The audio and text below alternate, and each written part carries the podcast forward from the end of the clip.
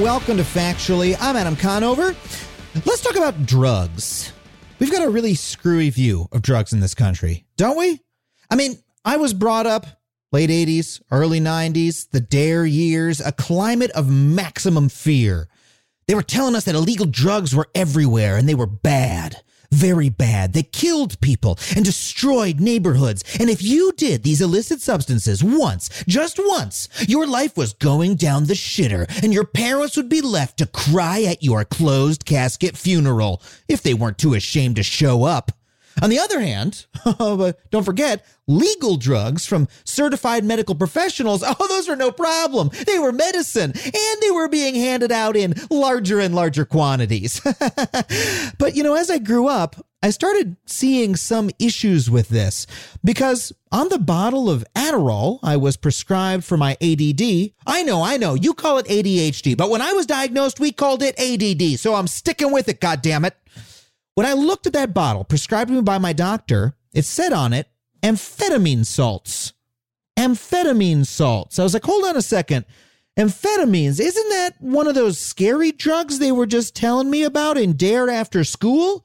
Is the salts neutralizing the amphetamines or no, it's just straight up the same drug exactly? Huh, that's a little odd. And, you know, I also couldn't help but notice that alcohol, which was and is legal and socially accepted, in fact, socially encouraged or mandatory in many situations, kills around 100,000 people every year. Meanwhile, marijuana was killing exactly zero people, but the shitty joint my friend rolled me behind the gym was still completely illegal and would get us expelled or jailed if anybody found out about it. There was a little bit of a conflict there that didn't make sense to me, you know? Well, you know, here today in 2021, it seems like we're starting to see the light in America.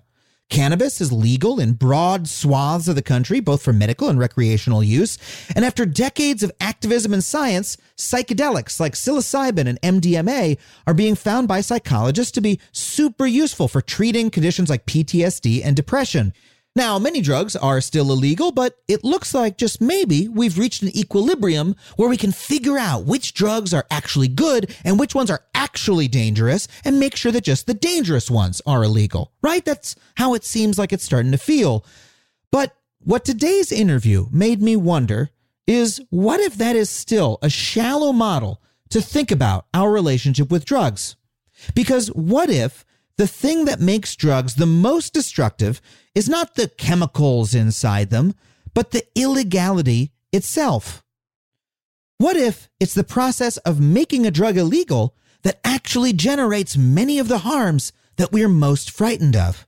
Seriously, think about this. For instance, illegal drugs, as opposed to legal ones, have no dosage restrictions or recommendations or even any consistency in their potency from batch to batch, so it's hard to create a culture of safe consumption which would help prevent overdoses. In fact, quite the opposite happens. Often people don't know how much is in the dose they're taking and thus they overdose.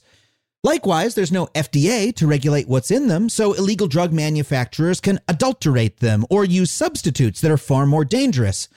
For instance, the very dangerous substance fentanyl is often used as a cheap replacement or adulteration for heroin.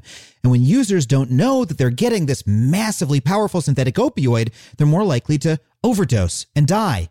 So think of it this way if Instead of buying beer at a bar from a legally licensed vendor in a standard size bottle with a clear label of how much drug is in it, imagine instead that the only way to get alcohol was to go down to the beach and talk to some weirdo in a van who would give you an unlabeled container full of some mixture of unknown potency, and then instead of drinking it in public with your friends and family, you'd have to chug it furtively under the bleachers or something like that. I think even more people would die of alcohol than do today. I'm not positive. It just seems kind of likely to me that that might be a piece of it. And on top of those harms, we have to consider the incredible harms of the drug war itself. Because the drug war itself is hurting and killing people. Despite all the noise there's been about liberalization and legalization of drugs around the country, in 2016, there were 1.5 million arrests for drugs, and more than 80% of those were just for possession. And of course, it's minority populations that disproportionately pay the price. Black and Latinx people are much more likely to be in jail for drugs than whites, and much more likely to face mandatory minimum charges from prosecutors. That is millions of lives being degraded, families being broken up, lives ending too soon because we have made certain drugs illegal. And, you know, it looks like the ones that we've chosen to make illegal are primarily not the ones that are necessarily the most dangerous, because alcohol is still top of the list. Instead, they're the ones that are the most discriminatory when we prosecute them. So if you put all of that together, you might start to think it's reasonable to conclude that the best solution to our ongoing drug crisis, the best way to reduce pain and death from drugs in America, isn't to continue to tamp down on the drugs that we like the least or that we think are the most dangerous, but it's to decriminalize all of them. Now, I'm not sure that that is actually the right answer. This is a really complicated question. It's one that I grapple with. It's one that I'm still grappling with. But the conversation I had and that you're going to hear today gave me more to think about when it comes to this issue than any one that I've had in recent memory. So I'm really excited for you to hear it and for you to have a chance to chew on these issues for yourself as well. Dr. Carl Hart has a fascinating and some would say radical perspective on this issue, but he also has the credentials to back it up. He is a professor of neuroscience and psychology at Columbia University, and his research covers drug abuse and drug addiction. He has a new book out called Drug Use for Grownups Chasing Liberty in the Land of Fear. And again, this was a really fascinating interview, and I really hope you enjoy it. Please welcome Dr. Carl Hart. Carl, thank you so much for being here. Thank you for having me. I'm happy to be here. So, you're a professor of neuroscience at Columbia, correct? Professor of psychology. I am a PhD in neuroscience, but uh, I Got teach it. psychology and psychiatry. And you have a new book out called Drug Use for Grownups. Uh, tell me what, just in your own words, what is the thesis of the book? Uh, the thesis of the book is quite simple and it's contained in the subtitle. Uh, the subheading is called uh, Chasing Liberty in the Land of Fear. I'm asking people to consider their own liberty and other people's liberty very seriously and not in this jingoistic sort of way. And we're taking drugs, using drugs as a subject matter to, to consider your liberty. Uh, so, uh, I mean, what is your, let, us unpack that a little bit. Uh, do you feel that, you know, all drugs should be legal? What is your position about drug legalization? Uh, I feel that all the drugs that people seek, cocaine, heroin, MDMA, they should be legally regulated just like alcohol is legally regulated. And So, we, so it brings a level of quality control to uh, this endeavor. Endeavor. So people, when they take MDMA, they know that they have MDMA just like they know that they have alcohol. Got it. And that's uh different. I think when a lot of people consider the position drugs should be legal, they're imagining unregulated. But you're saying this should be regulated like alcohol. We should have various, you know, societal controls of some kind, but in general it shouldn't be illegal to use these substances. That's exactly right. Uh, we have a federal government, and the federal government should do their job like they're like they do their job with food safety, making sure that what's contained in that food product is uh, actually printed on the label and it's actually there and it's of high quality. The same is true with drugs, alcohol. We do that. Let's do that with MDMA. The federal government mostly does its job on that score. Doesn't always. There's always uh, every so often that something gets in the spinach, but you know they do pretty good generally. Uh, what what brought you to that position? Tell me how you how you got there and and what you've you know learned in your research that's uh, brought you to that point. Well, I've been doing this for about 30 years, studying drugs, that is. And I started out thinking that drugs were bad and we should be controlling them and discouraging people from taking drugs. But after having given drugs to people in, in the laboratory setting and studying this subject, uh, I've come to the conclusion that the predominant effects uh, produced by drugs are positive. People are seeking to have a good time, and they do. Uh, so why don't we make this activity uh, more safe? as opposed to keeping it uh, unnecessarily dangerous like it is currently. And uh, many of the sort of deaths and problems related to drugs is uh, they are related to the illegality of the drug, not the drugs themselves. Well, so let's go through that piece by piece. I mean, the idea that the main effect of drugs is positive, uh, that makes some intuitive sense because it's like, yeah, wait, hold on a second. That's why you do a drug. That's why you you smoke some pot. That's why you get drunk. That's why you know because it because you in the moment it's going to bring you a positive sensation that you seek. It's a pretty straightforward. Uh, but uh, some would say, I suppose, to I'm gonna I'm gonna play devil's advocate with you a lot. I really enjoy this position, and I love talking about it. Um, and but you know, there's some things where I'm a little unsure, and there's some things where I just want to speak for the person who's who's going to be doubting. Um, so you know, I think a person who is uh, you know, got the more reefer madness mindset where they're worried about the drug is going to say, well, hold on. It feels good for a second, but then there's all these other physiological downsides. I mean, sure, it feels nice to get drunk, but there's a hangover the next day. And if you drink every day a lot, you're not, you know, that the negative effect is going to be become predominant. And so how does that fit in for you? Uh, not uh, very. I don't think about that position uh, much because it's not very thoughtful and it's not very realistic. Uh, on on the one hand, we can think about the vast majority of people who drink alcohol.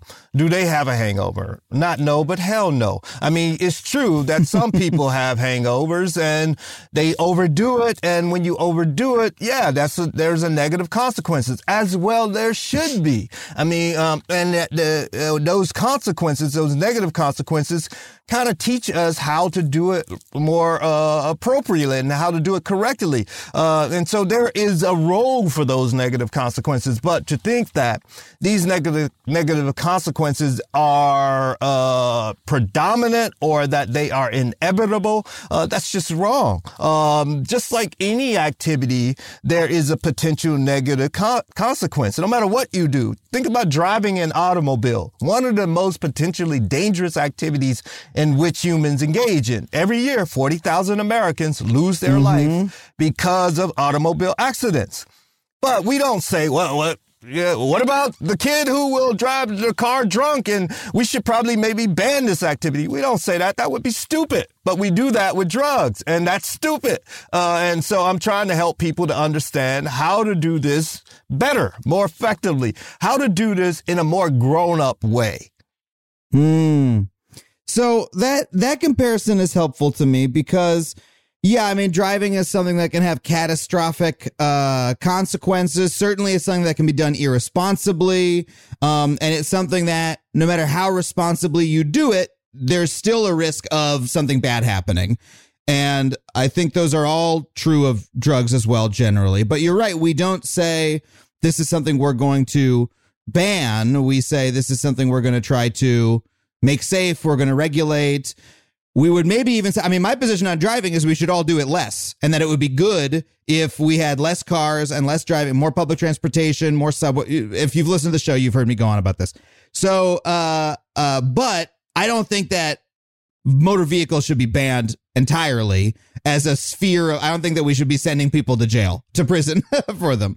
So is that, I, I think that comparison is helping me understand. Oh, you hit it on the head, man. I mean, we can take your position on driving and just transfer it to uh, drug policy, uh, particularly when you said uh, what we try to do is make it more safe. Uh, uh, we have these, so we've implemented these sort of requirements, like age requirement. You have to be a certain age. You have to pass a test. You have to wear seatbelts. We have speed limits. All of these requirements to enhance the safety of this activity. We can do the same thing with drugs. You have to be a certain age. You might have to pass a, a, a test requirement. Uh, the manufacturers, they, they, they, they could only put a certain amount of substance in a unit dose in each package. All of these things can be done Ah. to impl- to enhance the safety of this activity. So okay, you're. I, I was it's starting to car, starting to come together a little bit. It's you're really almost envisioning like a, a different world where we we interact with these substances in a different manner. I mean, if I'm going, uh, if instead of going, you know, out on the street to, you know, get a baggie of whatever, I'm getting a, a pill from my pharmacist that has a certain dose in it that, uh, you know, the same way I got to sign the little book like when I buy Sudafed. All right. We're That's right. talking about a completely different way of consuming this drug that has a lot more guardrails on it. That's exactly right. Um, we know how to do this. This is not complicated. Um, we do this with damn near every other activity in our society. But when it comes to drugs, we just seem to lose our mind. And you know what else? It's also, it's, it's appropriate or okay to be an adolescent when you have this drug conversation. You can't do that with many other conversations in this country. You be an adolescent. Well, you can do that with sex. That's another one where you can be an adolescent when you have a discussion about sex in this country. Sex and drugs. Um, it shows how immature we are in the United States. Hmm. Well, let's talk about. I, want to get this out of the way right at the beginning of this conversation, um, because I think a lot of people listening uh, at this point, like our opinion on marijuana in this country has really shifted a lot more than I ever thought it would when I was, you know, 18 years old and, and having my first, you know, puff on a joint. You know, I never thought we would have gotten this far. That and gay marriage are like the two big things that, like, wow, that happened quicker than I expected in America. A lot of other things are happening more slowly than I than I would have expected, but those two things are happening kind of quick. And so I think you could make that argument to, hey, anybody in California is probably going to agree with that, uh, you on that, right? But now let's go to the opposite end of the spectrum. Let's talk about heroin. Let's say fentanyl, even, right? Is, um, uh, you know, beyond that. Uh, When you, uh, I want to know how your argument applies to to those types of drugs. When you say the effects are primarily predominant, does that extend to a drug like fentanyl? Stay. Yeah, it's a good question. Uh, first of all, let's just be clear. Uh, the only reason that people are doing fentanyl for the most part is because they can't get heroin. Um, If you know anything about opioids, heroin is a better euphoric producing drug than fentanyl. Fentanyl is okay. Um, but when you think about the risk to benefit ratio, uh, fentanyl is a lot more potent than heroin, meaning that smaller amounts of the substance is needed to produce effects like respiratory depression. And whereas the euphoria doesn't necessarily increase to the same rate. So people would much prefer to have heroin. So we're talking really about heroin. Let's take Yeah, heroin. okay. Let's take heroin and deal with the question that you asked. Uh, yeah, the predominant effects of heroin are positive. Um, I mean, I myself am a heroin user. Uh, heroin uh, produces effects that are euphoric, uh, anxiety relieving. Um, uh, the user be- uh, can become more open, forgiving, more magnanimous. All of these positive effects, uh, and you don't typically have the hangover the next day that you might have from having uh, a dose of alcohol that can produce similar sort of effects. Um, and then as you get older too, uh, it's a lot less toxic on your liver than alcohol is, uh, um, heroin is, that is. And so uh, when you uh, uh, when we think about heroin in our society, we see the person with the needle in their arm and them nodding and they look like this poor soul who need or who is in need of help. That's uh that is an aberration and that is the small minority of heroin users. Uh for one, I've I've never put a needle in my uh, arm to shoot any drugs uh because uh pers- there's nothing wrong with that. If the person likes doing that sort of thing, that's their choice. Uh, but personally, I, I don't think that you need to put a, a, a needle in your arm if you have heroin that is of high quality. You can just snort it and get uh, the same effects and nearly the same time course of effects uh, when you put a drug in your uh, uh, bloodstream through intravenous injection. The effects are felt a lot more rapidly than when you snort it intranasally. But intranasal effects are felt within two to five minutes. That's fast enough to, for, for me as opposed to seconds. Um, and when you see people nodding, it means that they've taken a dose that's too large. It means that they are wasting their heroin. Uh, and most people who are experienced heroin users don't want to waste their heroin, particularly when it's so hard to find. You know, um, um, and and so uh, this here view that we have is promulgated by uh, filmmakers who are ignorant, uh, who is promul- uh, promulgated by uh, media personality who don't know what they're talking about, uh, and so uh, it be it, it's easy to vilify heroin users or ridicule them uh, when you have this inaccurate sort of picture of what a heroin user is. Well, well, let me let me say to you, uh, I, I I agree with you about the, you know, I was just watching rewatching The Sopranos, and you know the character Christopher on that shows a heroin user. There's lots of scenes of him lying on his back, exactly like you're talking about. There's a very sad episode where he goes to Italy and he wants to go to Mount Vesuvius, but he doesn't because he's he's uh, nodding off in some apartment, you know, with a with a needle in his arm.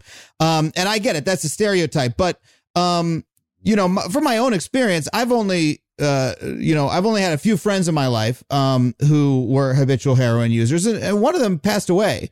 Um, of you know, he, uh, uh, you know, uh, I don't, I don't want to get too graphic, but you know, he choked and he and he died. Um, and and so that's my experience with it. I'm I'm interested in you know your argument philosophically, right? Um, and and intellectually. Um, and I want to track it as far as it goes, but I also want to be honest. That's my own personal experience with it, right? Um, and so when it comes to heroin, that's where I go. Well, hold on a second. How does that how does that fit in? Like, I'm sure there's other people listening who have had similar experiences, um, who aren't just oh, I'm not just scared by the media, but you know have like have been adjacent to that. And so, what am I missing uh, from that from that argument? Um, does, it, does that make sense? Great. That makes that's perfect sense. Uh, so I would answer it in in multiple ways. Um, I've had uh, people die from car crashes, um, and but when I'm thinking about uh, driving an automobile or purchasing an automobile or talking about the subject, I don't bring up those people. Uh, I understand the circumstances that happen when they Right. die. Uh, I have had friends die from HIV/AIDS uh, that they had they contract contracted from engaging in sex. But Right. when I think of sex, uh, it doesn't impact uh, whether I'm going to continue to have sex. Um, so um, drugs is one of these subjects where, that we're allowed to do that with, and that's uh, inappropriate. It's inappropriate because there are people who will get in trouble with heroin. That's true. Just like there are people who will get in trouble with driving their car, with uh, gambling, with sex, with a wide range, with with uh, uh, playing sports. There will be people who play football this coming weekend and they will be injured. And the, the injuries will uh, uh, probably be lifetime injuries in many cases it's happened. But we don't stop playing football or boxing or whatever the sport is. Um, but with drug drug use we can say we have one person we have one experience and therefore we should ban this activity because of my one personal experience. That's inappropriate. That's a very good answer. and and you know, I, again, I don't want to be devil's advocate, man, this whole interview. Um, but I, I think that's a good response. You would say that I, I suppose it's not that this is not a dangerous thing to some degree, but we don't need to b- necessarily ban every dangerous thing, and that we can treat it in a more adult way. That's your argument. My adult, my argument is that any activity that is worth doing to humans carries some level of risk. Mm-hmm. And so life is not without risk, but we don't ban these activities. We just try to enhance the safety of them. Otherwise, you are impacting my liberty. You are impacting my right to pursue happiness. And, and I don't want to relinquish my liberty or my right to pursue happiness as long as I am not interfering with anybody else's right to do the same. Yeah. Do you uh do you use the word libertarian uh as regards drugs with yourself or no? I'm I'm always interested in how people think about that word. Uh, no, I don't. Uh, I don't uh, put myself in the libertarian camp, nor the Democratic camp, nor the Republican ca- camp. I, I I put myself in the humanitarian camp. I'm a humanitarian, and what best serves humans is where I am at. Sometimes it's a Republican position. Sometimes it's a liber- libertarian position. Sometimes it's a Democratic position. Um, but that's what thinking people do. They are cognitively flexible to deal with the situation at hand. People who are in who are in these camps, they're like fucking children who are on football teams. Um, I, I, I can't, I can't, I can't do that. God, every every question I ask, you have the best answer I've ever heard. That's a, that's a wonderful way to put it. Um, and yeah, I, I think that your your position is more complex than that because you're talking about regulation and you're talking about uh, you know, treating it the way we we treat these other things. Um, so speaking as a as a neuroscientist, like what do you uh, what have you learned about drugs specifically that have that has you know given you a perspective that most people don't have access to? Because I do feel like it's coming from that place. I mean, you said you've studied it, but what what have you seen specifically beyond? Oh, it, there's a there's a positive aspect to it. Can I uh, what uh, can I answer that question in three ways? I'll wear my neuroscientist hat, I'll wear my psychologist hat, and I'll wear my psychopharmacologist hat. Is that okay? Wonderful. Please do. Okay, so when I put on my neuroscientist hat, when I think about what I've learned from drugs, uh, here are the most important things. I came into this thinking that uh, I learned something about the brain so I could learn how to manipulate the neurons that are involved with drug addiction such that uh, uh I stop people from being addicted by manipulating this, these neurons. So for the past 25 years or so, I have worked in the area of medications development, developing medications that help people to stop uh, uh, or to help them to deal with their drug addiction. What I have learned is that we, as a field, neuroscience, uh, who are studying this, we have exaggerated the harmful effects of drugs on the brain. One of the things that we have said is that drug addiction causes a brain disease or drug addiction is a brain disease, whatever, however you want to put it. Uh, and we show these pretty pictures, these neural imaging pictures. We say, hey, you see this area here of this drug user? It lights up less than the area, that same area in someone who doesn't use drugs. I We- remember seeing that in uh, like 11th grade health class. They came and showed us the image. They're like, this is someone after they've done MDMA. And let me tell you something, that scared me off of doing MDMA. it was scary. I'm I'm scared of my brain. Like I my brain's very important to me. I want to keep it safe. Exactly. And I would feel exactly the same way as you. Uh, and I'm sure I had my scare tactics at my high school years, but I, they didn't have neural imaging. But the point is, is that what the, what the person was doing when they show you these images, they were manipulating you. Those were not data. They were just manufactured images. When you look at the actual data of people who use drugs, MDMA or heroin, whatever, and you compare it to those who don't, you cannot find any differences uh, that are consistent. That is, if you take a group who are drug users and you take a group who are not drug users, um, you would find that these images look nearly identical, and you or that researcher, if they were blinded, they could not pick out the image of somebody who used drugs versus someone who didn't use drugs. No matter we don't we don't have that data. That data is not available, uh, and uh, there is no information that says that they are different in humans. None. That's a Um, myth. That's a myth. And in my book, I go through the data. I take, uh, I, I try and carefully take the reader, the naive reader through how, how to evaluate these studies and how, and I try and show them how they've been manipulated. And so that's, that's one of the biggest things that I've learned as a neuroscientist. Now, as a psychologist, one of the biggest things I've learned is that the most important thing, particularly when we are we care about somebody who gets in trouble with drugs, the most important thing is to look at their behavior, not at their brain. How are they behaving? Are they meeting their obligations? Are they uh, are these people uh, distressed by their drug use or uh, disruptions in their uh, functioning as a result of their drug use? Are they distressed by this? When you look at that sort of thing, that tells you a lot more about drug addiction than looking at somebody's brain. Now, if somebody is using drugs and they're using them quite a, quite frequently, but they're meeting all these obligations and they're happy, that tells me as a psychologist there's not a problem, and they're they're they're meeting these obligations. They're happy. I wish I could be happy. That's the goal, you know. So it's a good thing. Now, as a psychopharmacologist, uh, what I've learned is that uh, there are ways to enhance the safety of this activity simply by ensuring, for example, that people have the drug that they seek.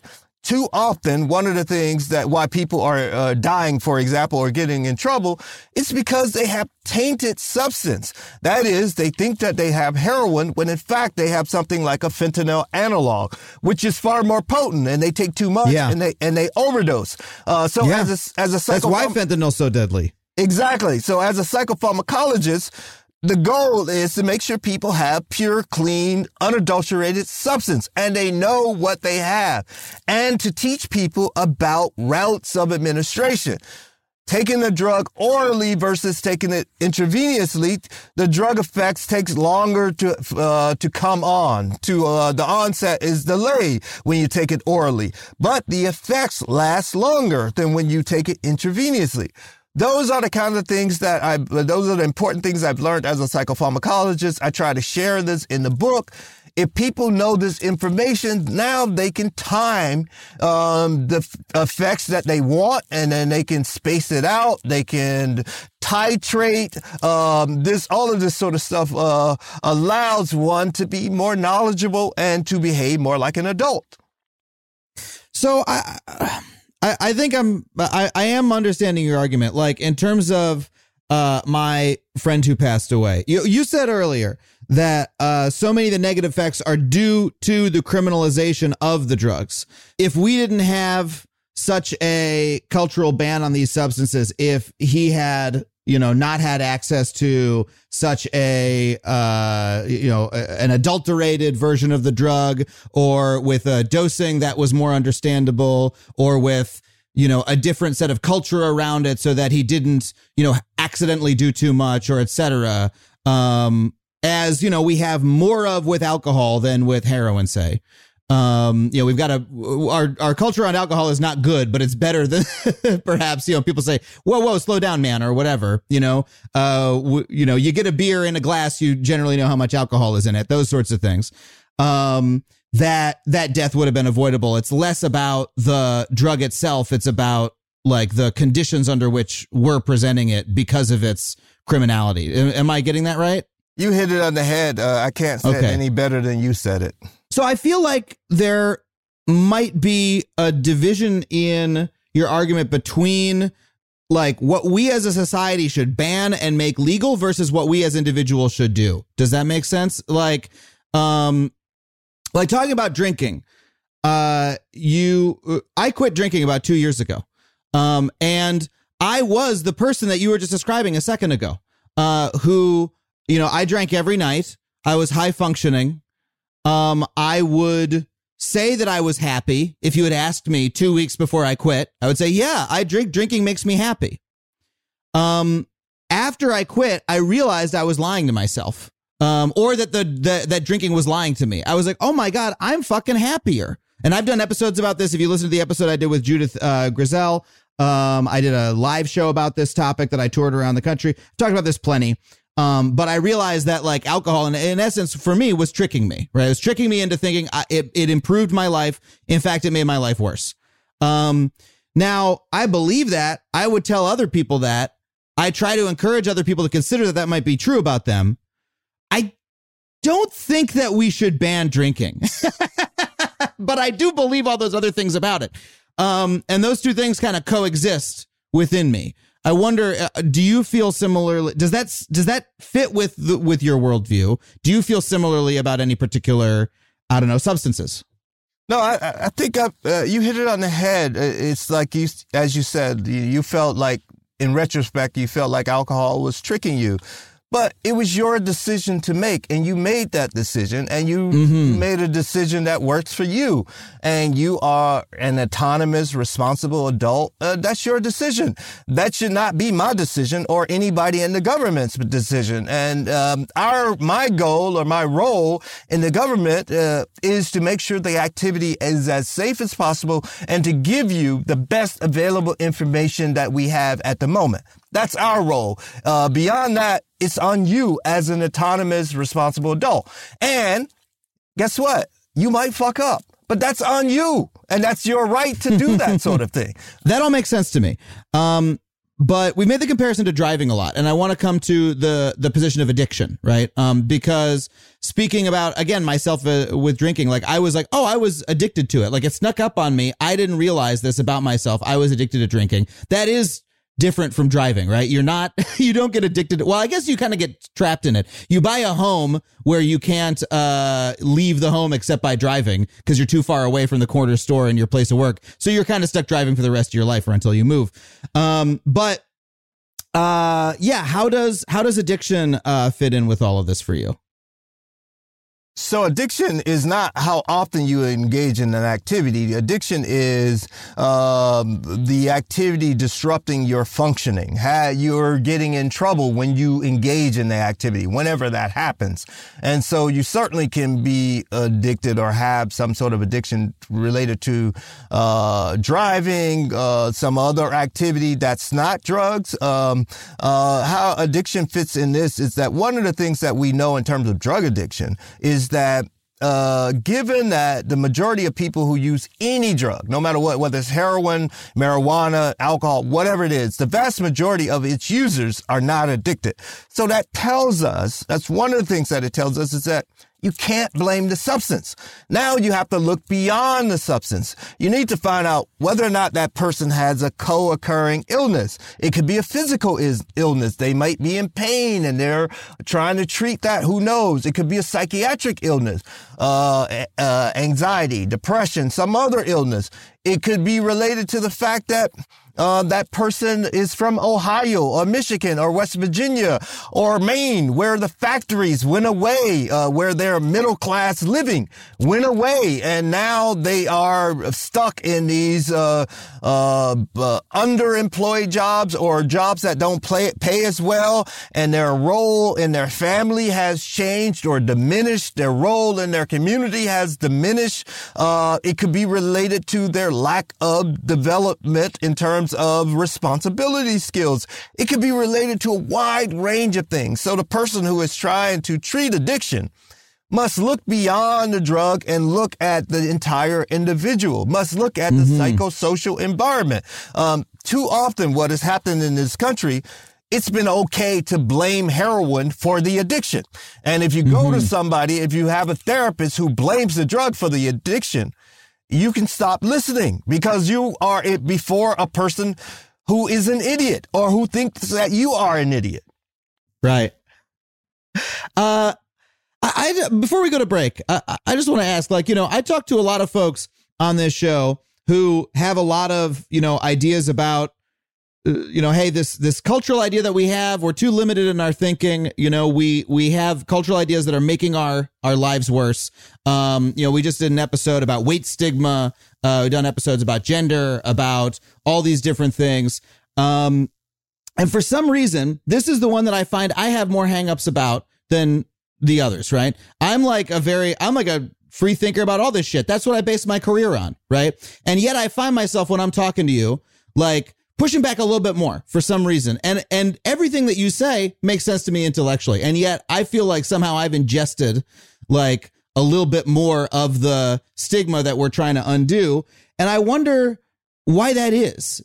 like do you have any ideas about what is different about drugs from all these other issues that we talk about in American society? Does that make sense?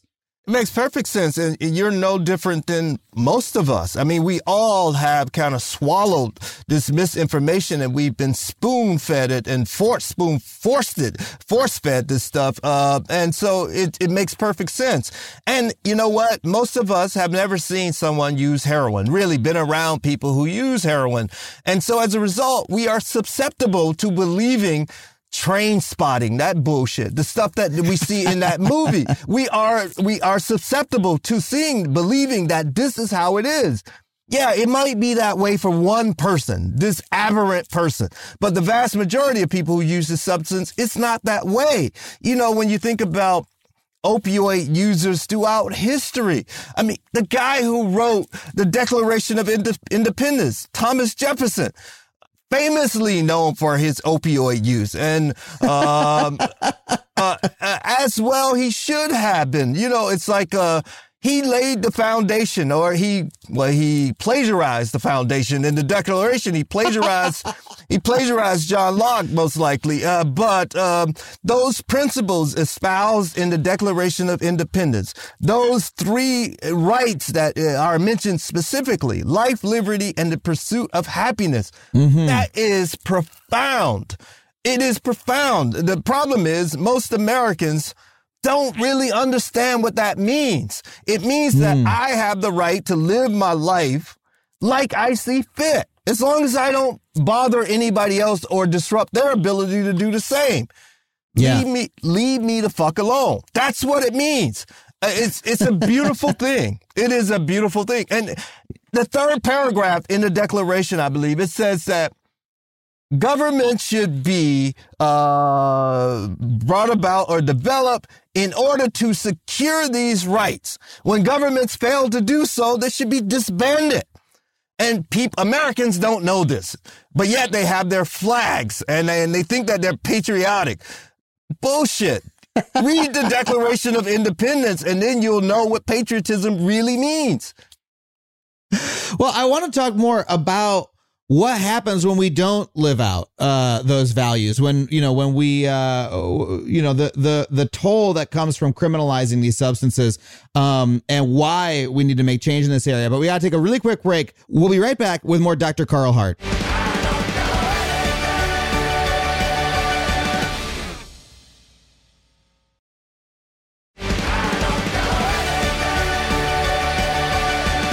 Okay, Carl, we're back from hearing all the advertisements that go along with this show.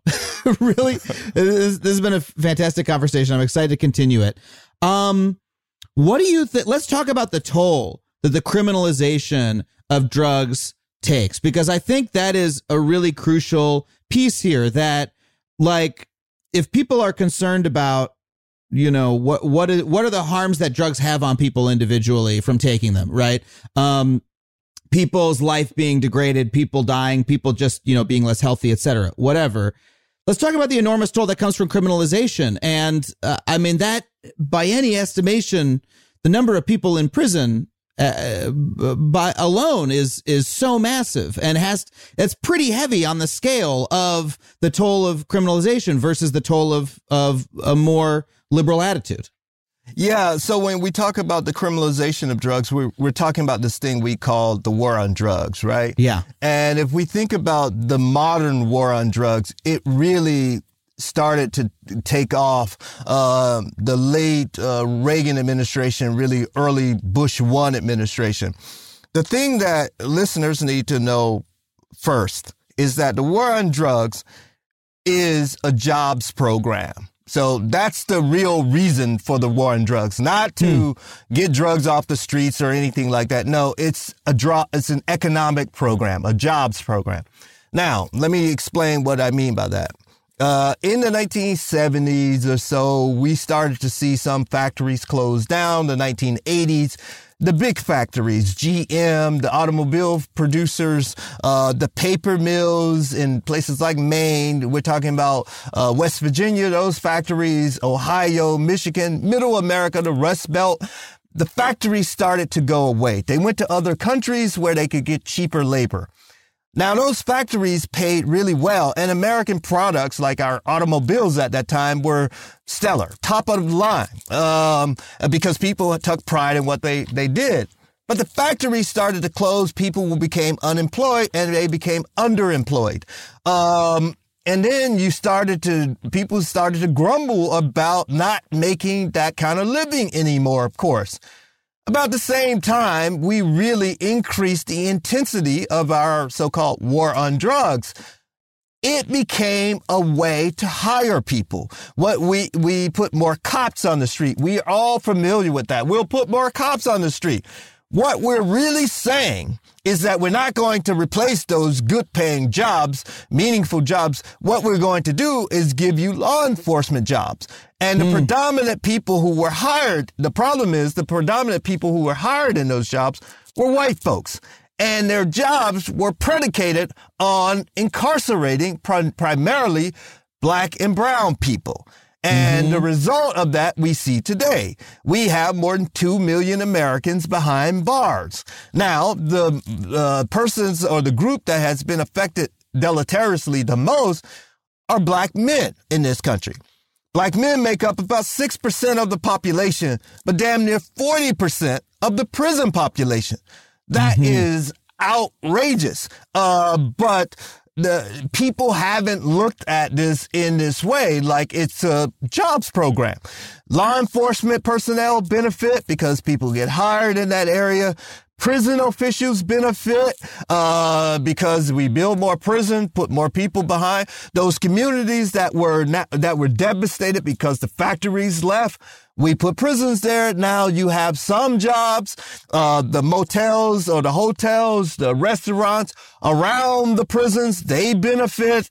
Um, uh, treatment professionals benefit, like physicians and people who are in the drug treatment game. Uh, they benefit because they say, you have a drug problem. You go see that person.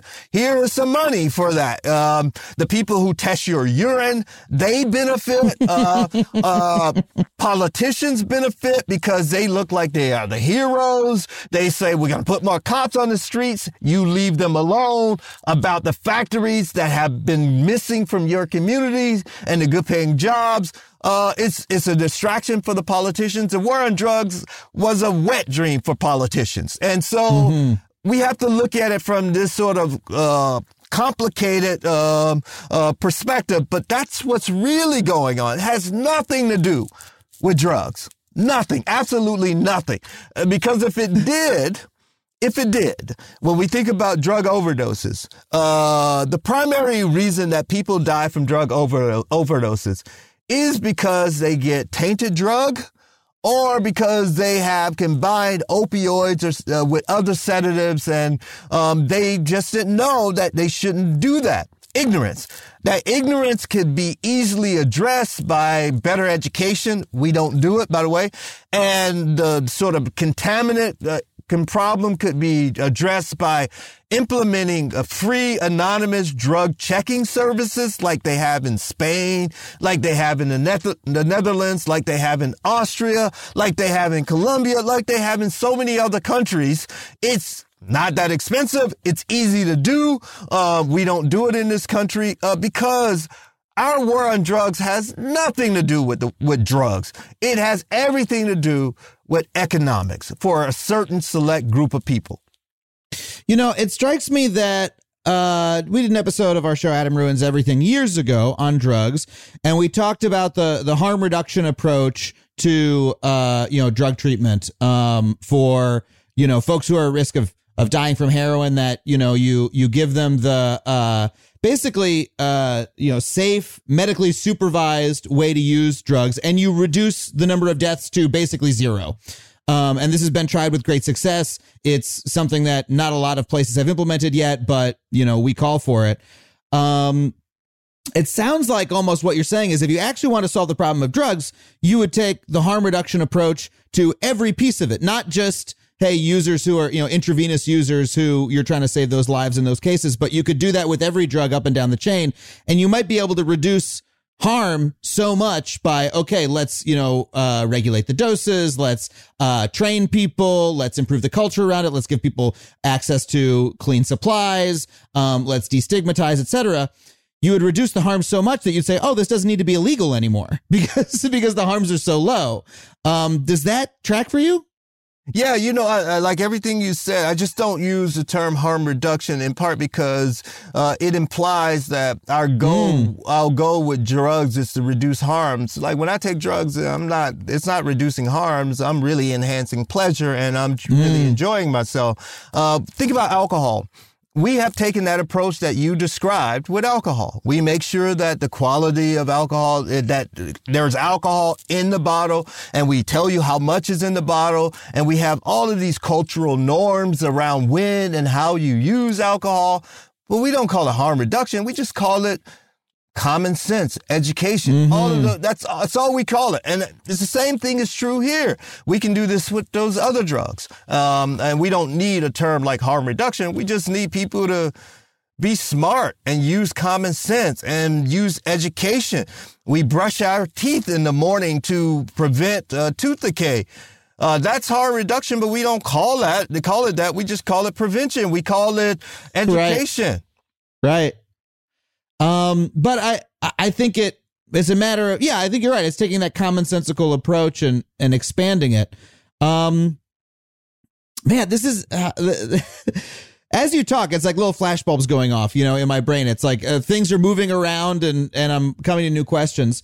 Um, so let me try something again that's a little bit devil's advocate again.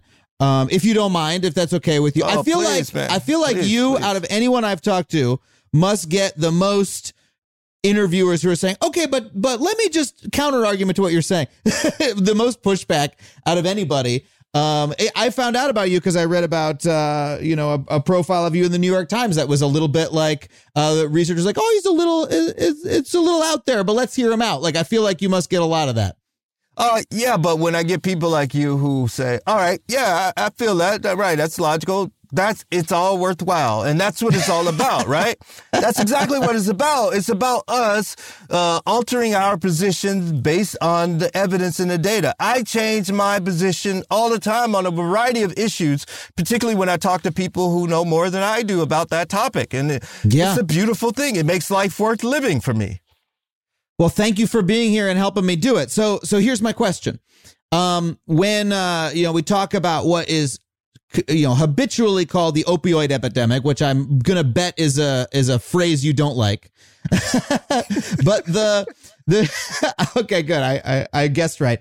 Um, you know the story that is often told about that is of a set of drugs that is supposed to be well regulated uh, by you know the FDA and and by our doctors and everybody else, and which led to uh, you know a lot of people uh, using them in a in a way that uh, hurt themselves, right? Um, hurt hurt their lives. Um, now, uh, yeah, you know, but of it. You know, people people abusing these substances. Uh, you know, uh, doctors writing scripts when they weren't supposed to, and especially of you know these large large pharmaceutical corporations uh pushing the drugs in a way that caused those harms right um and uh so i wonder does that put a little bit of a wrinkle in you know your position that hey we should regulate these things just as just as we do successfully with these other drugs uh with alcohol well and as we're doing well with in california right now with marijuana i think you know it seems like it's going fine um Except that, uh oh, hold on a second. Here's a whole class of drugs that we did put through the system, and it does, doesn't seem like it turned out so well. Curious about your take on that. Thank you. Uh, so I think uh, I just like to say what opioids are first, so everybody understands. What we're talking Please. about drugs like we're talking about drugs like oxycodone, and then when it's in this formulation called Percocet, it's oxycodone along with acetaminophen. Uh, we're talking about uh, morphine. We're talking about heroin. Also is in this class, but heroin, of course, is banned in the United States. Um, so we're talking about codeine, those kind of drugs that are prescribed. Uh, uh, those are the opiates, opioids, and they're used to treat pain primarily. Now, uh, the, when you pointed out this issue of people who have prescriptions uh, and they got in trouble with these drugs to the point of they uh, became addicted and they may have even sought heroin uh, as a as a result of their addiction. That that that was a popular sort of story, but it's a myth. Uh, uh, a psychiatrist, Sally Satel, uh, she's, I believe Sally is at the American Heritage Foundation. She did a nice series of, of uh, articles on this. She went to West Virginia. I think she's writing a book on this now, but she's published a series of articles showing that no, these people had problems uh, before they started to use opioids, and opioids now became the blame for the problems that were already present, like we would expect. Um, and the drug companies are easy to blame because they deserve blame, just in general. I mean, um, uh, when we think about uh, coronavirus, when they were developing the vaccine, they wanted uh, to some uh, company wanted to get it uh, the uh, orphan drug designation for the vaccine.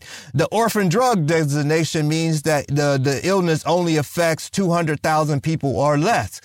Of course, there would be far more than 200,000 people who get vaccinated for uh, coronavirus, and but they wanted the tax benefits associated with this designation, which would, would be wrong because there would be millions of dollars that we would be out of as taxpayers.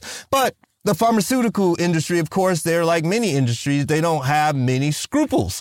Uh, so I understand the sort of desire to vilify uh, the pharmaceutical industry, but when it comes to these opioids, I think that vilification is just far too simple and we act as if they were the problem and, and, and therefore that's it. It's like they are our Hitler and it's over. Um, and we, we found the enemy and we got, that's just, that's not how it works. Um, if, for example, if we think about the real issue with the pharmaceutical issues for uh, for me, uh, it, it, it's this.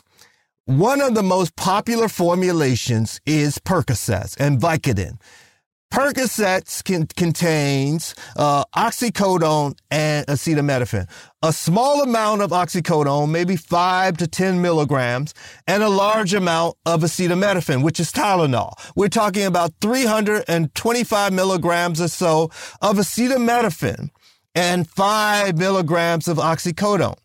If somebody is seeking an opioid high, particularly an experienced user, they will need to take about 10 to 20 of those pills to really get to where they like to be to obtain the uh, amount of oxycodone or op- opioid that they are seeking. But if you take that many pills, particularly on consecutive days uh, uh of, of, of Percocets, you run the risk of shutting down your liver, not because of the opioid, but because of the Tylenol. And people don't know this. And a number of people have injured themselves and some have died as a result mm-hmm. of taking too many of these pills. Yeah. Not because of the opioid, but because of the Tylenol. Yeah. And we don't, and we don't inform the population about this. And I don't understand why we put Tylenol in with oxycodone. It's stupid. But it was a formulation. it was a formulation that allowed a pharmaceutical company to have a patent on that, and so now they have the unique rights to sell it. Um, right. Meanwhile, Americans are suffering. That's where we should uh, uh, direct our frustration to the pharmaceutical industry at right there. Uh, this notion that um, they are uh, the we our anger should be uh, focused on them because of the role they played in the opioid sort of crises, which is a misnomer. Um, that's too simple, and that is uh, the bordering on just being complete inaccurate. Yeah, and you know I've read about you know there are folks who there are folks who who live in great pain who really needed these drugs and who were unfairly tarred with being you know addicts or or drug seekers or you know uh yeah uh, you know unsavory people who lost access as a result of the crackdown against the opioid epidemic and now they're like I'm now they're in terrible pain they have nowhere to get the only drug that actually treated their illness. There's a um, terrific piece I read a couple years ago in, I believe, Harper's called The Pain Refugees about this. It was very hard to read, actually, because it was so much about how much pain these folks were in. Um, but I, I just wonder, like, how, like, uh, the the degree to which we can be tricked as individuals to us by corporations, for instance. Um, interacts with what you're talking about because you're saying, hey, we all have the individual choice and we should be able to pursue our own pleasure as long as we're not interfering with other people's liberty. Completely agree with you.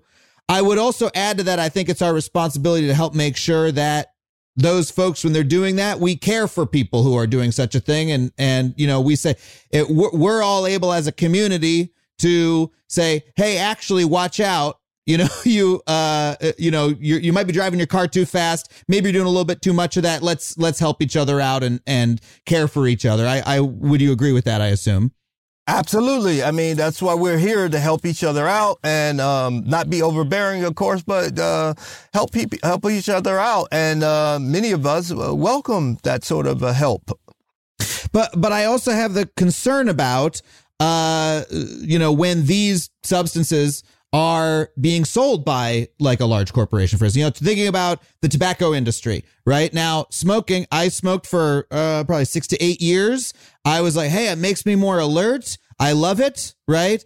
And then I eventually realized, like, hold on a second, I've been tricked by a corporation into, you know, consuming an addictive substance that was not benefiting me nearly in proportion to how much it was hurting me, right? Um, uh, and you know, we we know we all know what the tobacco industry did. We know the reckoning they went through in the 80s, etc. I feel like I had the same realization with alcohol. You know, I feel that ultimately I was sold a bill of goods by marketing that I experienced my whole life, marketing that partially created a culture of drinking that was ultimately unhealthy and not serving me. Um, I think we can look at the purveyors of, you know, the big pharma industry to a certain extent the same way. Um, uh, I, I think those dynamics exist. And I think that they can, a big part of the work I've done over my career is talking about how those bad actors are able to influence us as individuals. And, you know, we're walking around going, Hey, I'm just following my bliss. I'm pursuing happiness when actually someone outside of us is controlling our behavior for our benefit to our harm. Right. Um, and, uh, how does that fit in for you. Like, I'm not saying, hey, we shouldn't sell Oxycontin. I'm not saying we should throw anybody who's doing Oxycontin in jail. But also, if we, I'm a little concerned, we legalize all these things and we say, okay, now Pfizer gets to sell, gets to sell PCP and MDMA or whoever else, and they get to run ads on it, etc. Well, hold on a second. Are we not creating a, a bad situation there? I'm not trying to create a dystopia here, but I'm, I'm curious about about how those two things interact for you because I think one of the problems with the libertarian position is we we actually are less free than we think we are because we are so susceptible to malign influence. Um, and so I'm curious how you think about that. Yeah, uh, welcome to capitalism. Uh, I, I, I, I, agree. I mean, but you raised so many issues in, in that, that, commentary. Uh, the problem with tobacco, for example, we'll take tobacco aside for a second. The problem with tobacco is that they lied to the American public all the way throughout the 1990s. It wasn't until 1994 that the tobacco uh, heads of the, the, big tobacco companies were brought before Congress, uh, and then they uh, had to face the music, and they even lied there in 1994. Uh, but tobacco was like no other. Uh, in the 1950s, they created this thing they called the Tobacco Research Council, pretending to have these scientists who were studying the effects of tobacco or nicotine to find out whether or not this, their product was dangerous. They knew their product caused cancer as early as 1959, but they never acknowledged this until much later. They knew that their product uh, was capable of producing uh, this sort of dependence or addiction, as we call it. They knew this long before the public, and they lied. And that's the problem with tobacco, uh, big tobacco, is that they lied. Now, many of these other com- companies, alcohol and so forth, they don't necessarily lie. They tell you up front and they tell the, the government what's going on. Now, if you as a consumer are manipulated as a result of their advertisement, that's on you. That's why we try and teach people critical thinking school, skills in school. That's why we encourage people to get more education.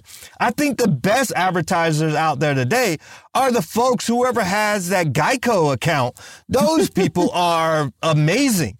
I mean, so we want to talk about being manipulated. Those people are the best if the pharmaceutical companies or some other company hired that that marketing firm for their uh, sort of ads, uh, then we're going to see something. But those people, they're just good. I mean, it's up to us to learn how to carefully dissect what is real versus what is not real. I mean, let the buyer beware. That's uh, that's how our marketplace works. That's just part of being an informed uh, citizen, and that's part of experiencing the consequences of less education and not being informed. Now that this is a this is a, a, a potentially uh, this is a serious game that people are participating in life and you try to be prepared as best you can. That's why we encourage our kids to do well in school, to get a college education, so they will learn how to play this game of life a lot better. But this game of life comes with risk, and you identified it in the marketing. There are risks. You're absolutely right.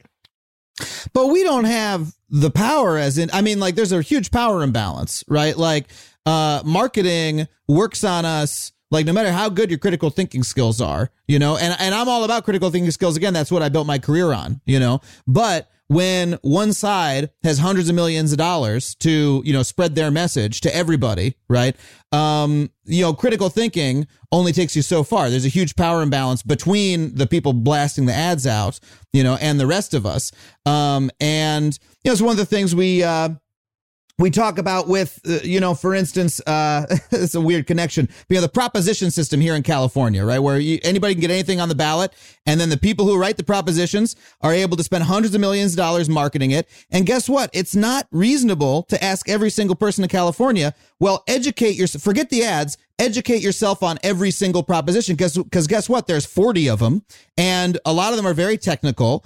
And through that means thank you for nodding nodding along through that means these corporations are able to get whatever they want passed right? Because it's not reasonable to ask the average voter to be up on every single one of those issues. And so i do have the same concern as regards marketing. I i agree that you know we need informed consumers but i also think that like if you've if you got a tobacco company or the uh, PCP selling company of the future, right? Saying, w- spending hundreds of millions, billions of dollars saying our product is safe and you should take it on every, you know, every Friday. Go down and take our, take our, you know, do it all day long. I don't know if it's reasonable to say, hey, the way to fight that is just, you know, make sure everybody's educated, right? I, I if their if their marketing is lying, you know, I don't know. That's I I'm of two minds about it, man. I'm of two minds about it. Wait, hold up, Adam. okay. Wait, so first of all, the FDA wouldn't allow them to say that your product is safe and so forth. You can't do that. You okay. know, like Ho- hopefully, hopefully not, but it's happened in the past. Uh, yeah, but you're right. Uh, we try to uh, we we try to correct our mistakes of the past, and you can't you can't Yeah. do that with your marketing. That's one thing. And in terms of the proposition sort of thing, as we make this analogy. The propositions are like a one-time thing and you are responsible really to being informed. Some people just are uh, overwhelmed and they don't have the time, just like you said. But when you're talking about putting something in your body or you're talking about something that you will consume, you damn well better make the time. I mean, if you don't, that's really on you. It's on you. I mean, uh, you have to. Um, I disagree in terms of like these people have all these hundreds of millions of dollars, and so poor me, they can overwhelm me and make me take this substance. Bullshit. You know, I mean, there are. um, I know that most of these. I mean, in America, let's just think about it. We have this thing like Christmas. Santa Claus. This bullshit that we teach people. And the Santa Claus is this white, jolly guy bringing these presents. I have black children. Their father is a black guy who works so hard for his money. Now, am I going to allow my children to believe this bullshit? You know, of course not. But you talk about, you talk about marketing. That, uh, that's marketing. And there are black parents who do allow their children to believe that, you know. But um, as an informed parent, I, I that's that's uh, that's crazy. But I understand that there are people who let that get by, and that's on them, and they will deal with the consequences when their children are older and so forth. Uh, but that's part of life. That- That's the best argument against Santa Claus I've ever heard. Uh, hold on a second, assholes. I bought this shit. You should be grateful to me. um, look, I, I think I think we might disagree a bit about about the power of advertising. Um, and and and how how pernicious it really is. It's something I've spent a lot of time on. But I understand your I understand your your overall point, and and I don't need to, you know. I I think when we have this argument too often, we do what I was just doing, which is project ourselves into the future and say, well, let's completely redesign society and what happens if corporations are selling these things. Because the the first step of what you're talking about is to reduce stigma of drug use, understand drug use more and and be less punitive towards people who are using drugs because that is the true harm. Um and and I really do agree with that fundamental part of the argument that like what we do to people who use drugs is worse than what the drug is doing to them. Is that right? Yeah, you said it best. I hate to say anything to mess up what you just said. Perfect. Well, and again, I, I don't want to hit this point too much, but again, the, so many of the harms that are caused by the drugs are a result of our punishment of them. Like, um, you know, I work with unhoused folks. I know a guy last year who who died of a fentanyl overdose.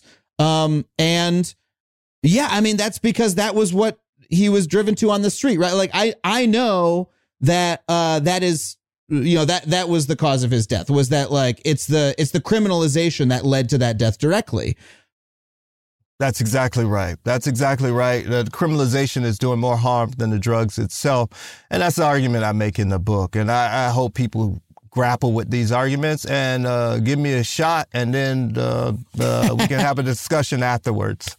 can i ask you one more question do you have time Sure, sure. Um, there's uh one thing that we didn't hit yet that I really want to talk about is uh there's a popular movement right now uh in the uh, you know there's there's sort of a middle class acceptance of psychedelics that's been happening over the last 5 years. Michael Pollan wrote that book How to Change Your Mind, which I read was really interesting history of of psychedelic use in, in America. You know, people are oh you can cure depression with psilocybin mushrooms, stuff like that. Um and a big thing that they draw attention to is oh, these are natural drugs. These come from the earth, right? Um, as a, as a distinction. My understanding is you feel that that's a unimportant distinction. I wondered if you could speak on that a little bit.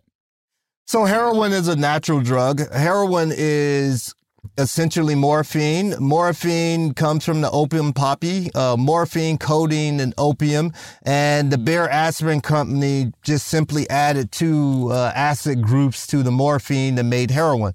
But the acid groups doesn't have any pharmacological effect. Uh, what you really are getting when you have heroin is morphine. That's what you're. That's that's responsible for the effects. Um, so we have these chemicals that are natural. Um, uh, but all the things that impact our behavior, drugs, these things are from some natural source. Originally, that's how uh, the that's how we have chemicals in our bodies that respond to these chemicals because they have to be natural at first. Uh, this distinction between natural versus synthetic, um, it's an artificial distinction. It's a stupid dis- is extinction uh, distinction. We think about aspirin, where it comes from, like the willow bark.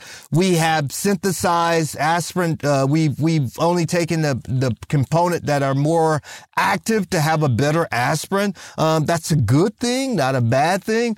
Um, this notion that things that are synthetic are bad, things that are natural are good, that's adolescent, childish, and I'm trying to have a grown up conversation. Yeah. Do you think there's something like something that really can't uh, uh, escape me is when we're talking about these things that you know, like like Michael Pollan's book, for instance. Um, like he went and did massive press tour on it, and you're starting to see you know, uh, psilocybin, for instance, becoming decriminalized in different states and stuff like that. And I'm really aware of like, okay, that seems great, but also this is such a niche, very, you know, educated, like, you know, middle class kind of drug that is like it's such a it's such a small part of this conversation. You know what I mean? Um, and I'm aware I'm aware of that. I wonder, does that seem ironic to you at all that like that's the drug that's getting a lot of attention in this way? No, it's very American, very white American, uh, is what it is. And um, Yeah. one of the things that Pollan did, and a number of people who are proponents of psychedelics, and I'm a proponent of them, but I have to make sure that I don't uh, uh, associate too closely with this particular faction of that that that group. Um, they have tried to distance themselves from other drugs. For example, you mentioned PCP earlier. You mentioned PCP ketamine, which is considered like a psychedelic, and it's used now for depression, treating depression. PCP and ketamine are essentially the same drug. In fact, ketamine is made by slightly modifying the PCP compound. Now, they are chemical relatives, but they have wildly different narratives associated with them. PCP, the cops say that you develop superhuman strength, which is nonsense, of course. um, um, but we believe that, and the psychedelic crowd has divorced themselves from PCP while embracing ketamine. Uh, they divorced themselves in part because of PCP's negative uh, reputation, which Yeah. is which is unjustified.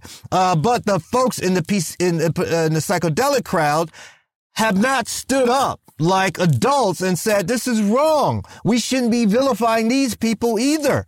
Uh, Instead, they have uh, tried to uh, separate themselves so that they don't ruin the reputation of their favorite substances by having it be associated with something like PCP or, or heroin or something else, uh, which is wrong. there's a there's a perpetuation of the stigma in that project where it's like the the drugs like you know like psychedelic mushrooms have always been like oh kind of uh not that scary to people you know what i mean? Like uh like a minor drug. Never been a never been really vilified on the news that much. Never been uh, oh the inner cities are are falling to psilocybin mushrooms or whatever. Um and so the project I- i've always you know had this in the back of my mind when reading those books.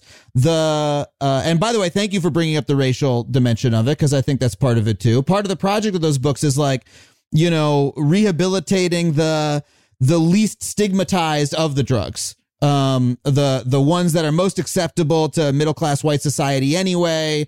Um, hey, mushrooms, yeah, everyone likes to go do that once a year with your friends. It's not really that dangerous, you know. Uh, and while neglecting all the all these drugs that are more stigmatized in our society, and the, you're right, they're often stigmatized for reasons of race more than anything, or just by uh yeah in the media by law enforcement etc um and yeah it's like not really as revolutionary a project as one might think to go oh wow hey psilocybin is is kind of groovy if you take it with a therapist yeah, I, I, I know. It's um, it is uh, sort of the advocates who have that position are uh, folks who are privileged in society, and their therapist will make sure they have it. Whereas there are other people who are not, and their therapist they don't have a therapist, uh, and so it's like um, I'm. I've got mine and gone. Get yours and come on. Basically, is what they're saying. Uh, we don't care about you. This is just about me. And it's wrong. And that's why I wrote this book to show the limits of those arguments and to show how really un-American uh, those are those arguments are if you Yeah. uh, understand something about uh, the Declaration of Independence. Yeah. Because yeah, that project doesn't that doesn't help the folks who are who are being oppressed by law enforcement, right? Because of stigma about other drugs throughout America, like on a daily basis. It's happening to people in cities across America right now. Um God, uh, it's really fascinating talking to you about this stuff. Uh, yeah, we could talk forever, but I think we, I think we should probably come in for a landing. Is there Sounds anything we didn't hit yet? Is there No, any it- final message you want to leave with the folks? Uh, please read the Declaration of Independence. Please. if you read that and understand what it means, that's where we're trying to go in this country. That's not law. That's the ideal. If people really understood that, we'd be a better country.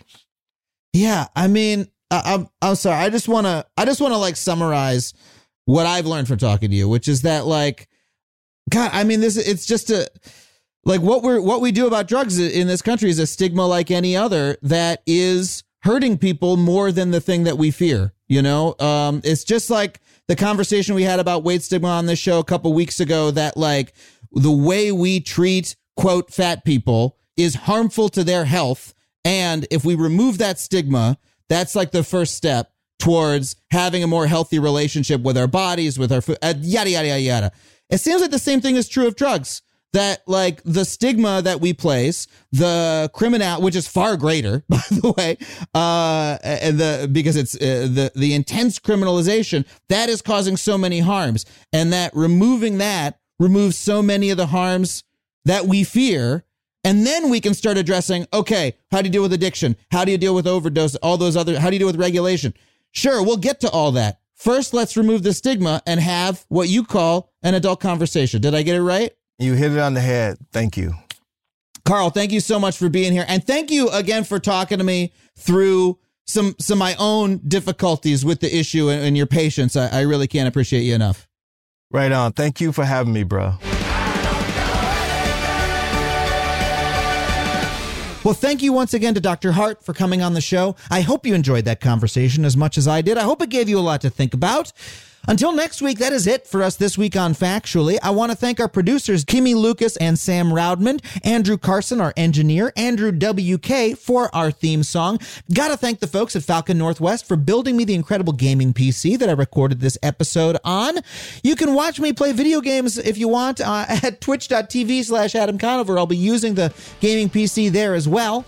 And you can find me on the web at adamconover.net or at adamconover wherever you get your social media. That's it for us this week. Thank you so much for listening, and we'll see you next week on Factually. Please stay curious.